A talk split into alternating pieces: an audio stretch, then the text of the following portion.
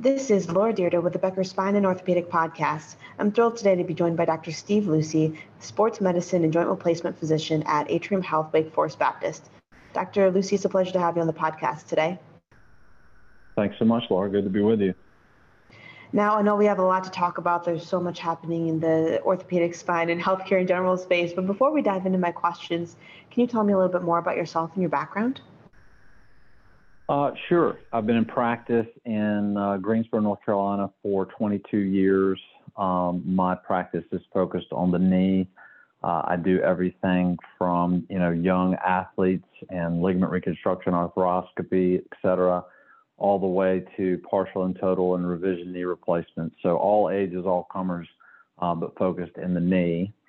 Um, and over the past uh, five to eight years or so, um, I kind of evolved in my practice um, to doing a lot more uh, medical direction, co-management in our hospital system, and then ultimately uh, leading a push to do outpatient joint replacement. So I've done a lot of, you know, just contract negotiation, working and aligning um, the different parties uh, involved with that, um, which has been a real fun thing to do instead of, you know, just taking care of patients, which I absolutely love um, it's made my job more interesting just to do a little bit more of the um, surgeon championing and leadership.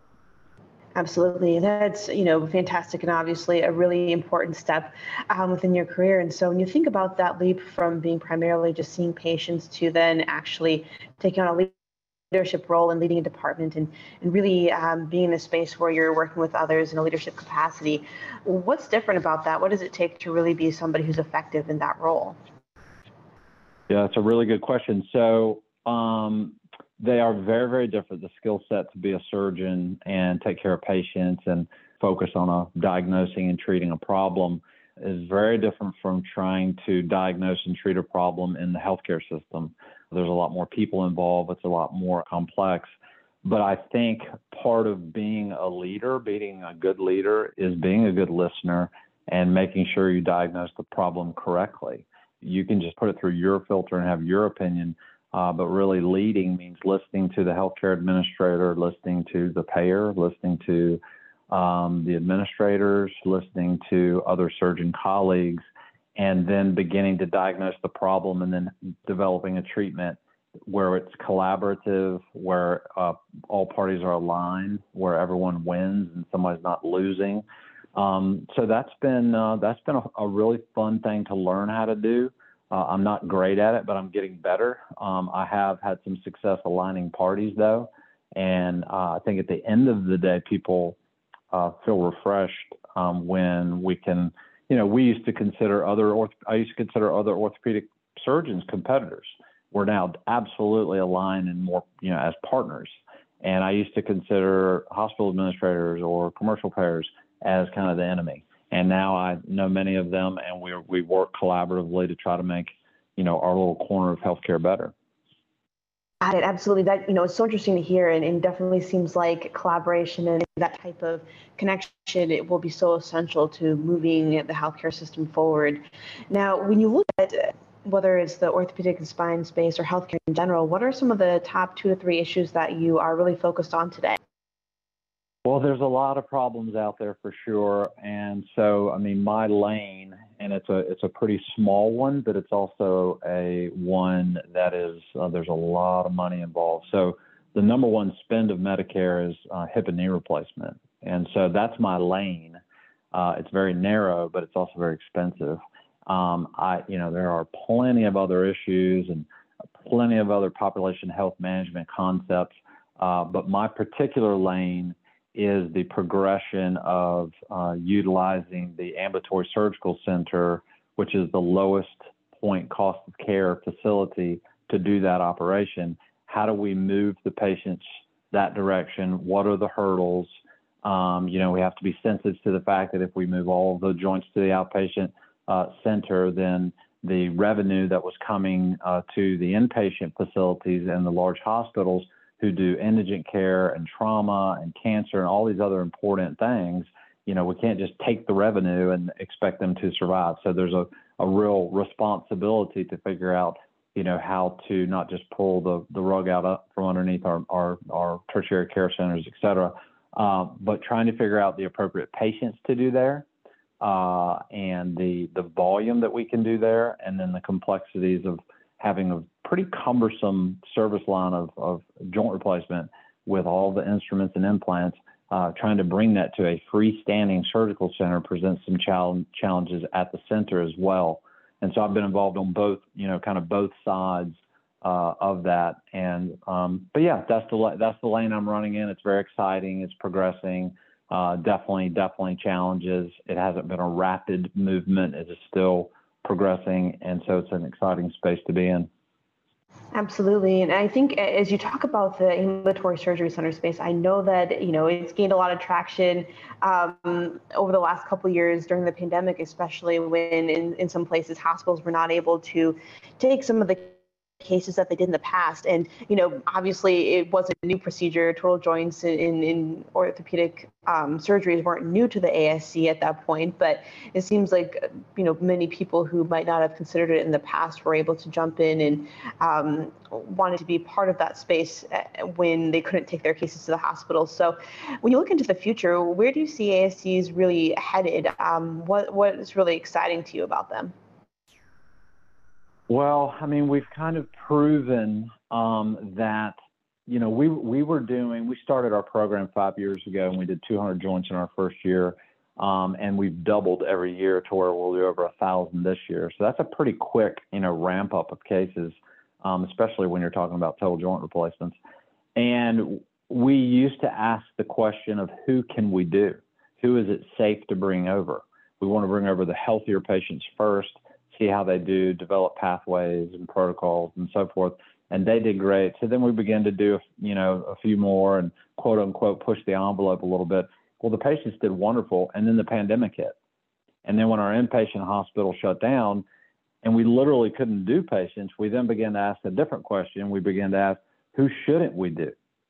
And we began to do more and more patients with a few more comorbidities we actually developed a risk assessment tool to make sure that we were measuring things and that our outcomes were good and that uh, we would corroborate with our anesthesiology team and so forth. And so, just out of necessity of wanting to continue to do business and continue to help people with their hips and knees, we actually, you know, almost doubled our volume over the pandemic in the ASC.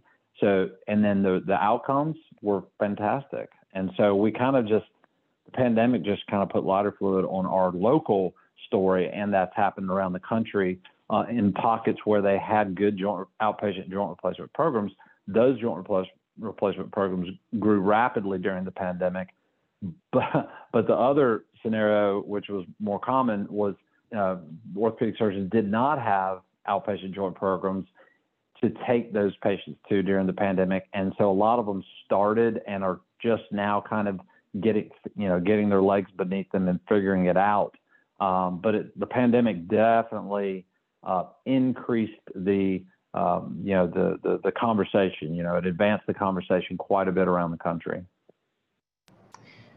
Absolutely, that makes a lot of sense. And how do you see outpatient orthopedics and ASCs um, changing and evolving in the next few years? Yeah, I think there'll be I think there'll be other stories like joint replacement. Um, I think probably, you know, you could look at spine. You can, or you could certainly look at spine.